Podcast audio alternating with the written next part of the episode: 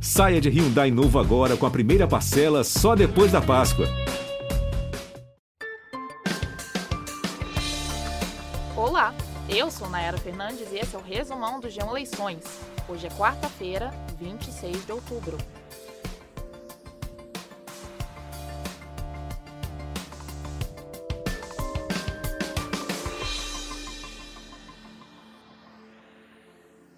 Um servidor exonerado pelo Tribunal Superior Eleitoral procurou a Polícia Federal para fazer acusações contra o TSE.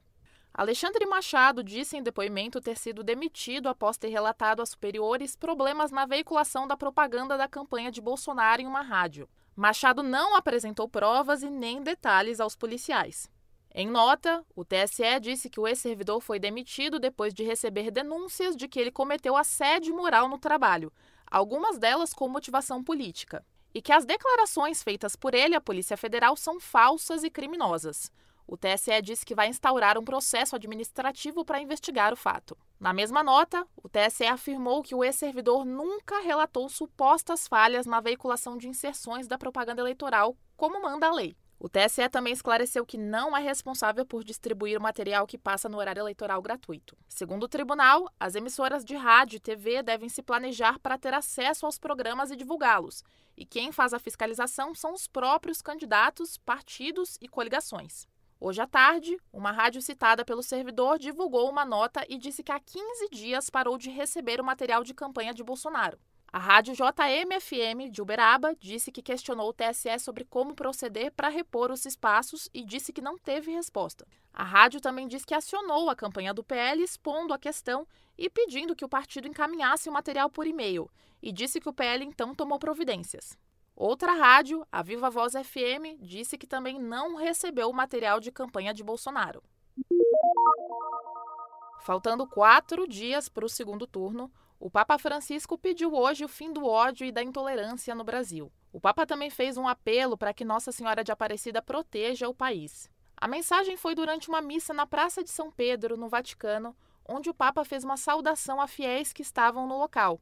Francisco não citou diretamente as eleições brasileiras. Recentemente, a CNBB, Conferência Nacional de Bispos do Brasil, alertou para o aumento da intolerância tendo a política e a religião como pano de fundo.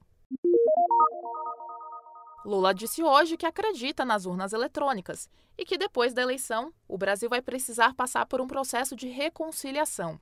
Em entrevista à Rádio Mix de Manaus, o candidato do PT à presidência também criticou o que chamou de política de ódio na disputa eleitoral desse ano. Ao ser questionado se convidaria a senadora Simone Tebet, do MDB, para ser ministra em um eventual governo, Lula respondeu que não quer se precipitar sobre esse assunto. O presidente Jair Bolsonaro fez campanha hoje em três cidades do interior de Minas Gerais. Em Governador Valadares, o candidato à reeleição pelo PL discursou para apoiadores e disse que o Brasil vai continuar no que chamou de caminho do bem. Bolsonaro também passou por Teófilo Otoni e Uberlândia, onde se reuniu com prefeitos e lideranças políticas locais. A Justiça Eleitoral apreendeu materiais de campanha de Bolsonaro com mentiras sobre Lula em um comitê do presidente em Belo Horizonte. Os panfletos traziam a informação falsa de que Lula persegue igrejas e cristãos. A lei eleitoral não permite fake news e nem propaganda negativa contra um candidato. A Justiça Eleitoral pediu a abertura de uma investigação sobre o caso. A coordenação do comitê de campanha de Bolsonaro em Minas disse ao G1 que não cita Lula nos materiais de campanha que produz. Disse também que não tem conhecimento sobre esse comitê onde os materiais foram apreendidos. Tanto Bolsonaro como Lula têm intensificado as agendas e a presença em Minas na reta final das eleições. O petista venceu no primeiro turno no estado, que é o segundo maior colégio eleitoral do país.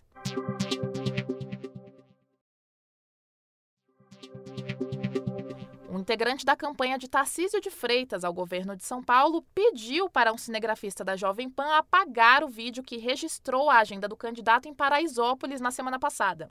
Na ocasião, um tiroteio na região, que fica na capital, interrompeu a visita de Tarcísio no local. Na troca de tiros, um homem morreu. Em um áudio publicado pelo jornal Folha de São Paulo, o integrante da equipe de Tarcísio pergunta ao cinegrafista se ele filmou os policiais atirando e se ele filmou as pessoas que estavam no local onde ocorreu a agenda. Em seguida, ele pede para o profissional apagar as imagens. A campanha do candidato do Republicanos disse que o objetivo era evitar a exposição das pessoas envolvidas no fato. Adversário de Tarcísio, Fernando Haddad, do PT, apontou que o caso pode configurar a prática de cinco crimes e questionou o que Tarcísio tem a esconder. Haddad e Tarcísio estarão frente a frente amanhã, na quinta-feira, para o último debate dessas eleições. A TV Globo e afiliadas farão debates nos 12 estados com segundo turno. Será à noite, depois da novela Travessia, e o G1 também transmite ao vivo. O empresário que mandou funcionárias colocarem o celular no sutiã para filmar o voto em Bolsonaro vai ter que pagar uma indenização de 150 mil reais. Adelar Eloy Lutz assinou um acordo com o Ministério Público da Bahia, que investiga o caso. Ele também terá que publicar um vídeo nas redes sociais para dizer que assediar trabalhadores é ilegal e para reforçar o direito de liberdade do voto. Os 150 mil reais de indenização serão destinados para projetos sociais relacionados ao trabalho na Bahia. Adelar Lutz foi denunciado depois de sugerir, em um áudio, que funcionárias colocassem o celular no sutiã para filmar a urna e comprovar que votaram no presidente. O João procurou o empresário, mas ele não quis comentar.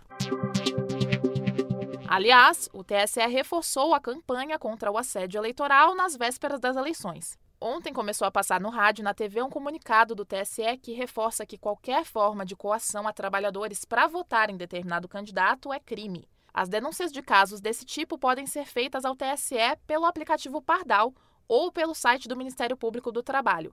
É o www.mpt.mp.br.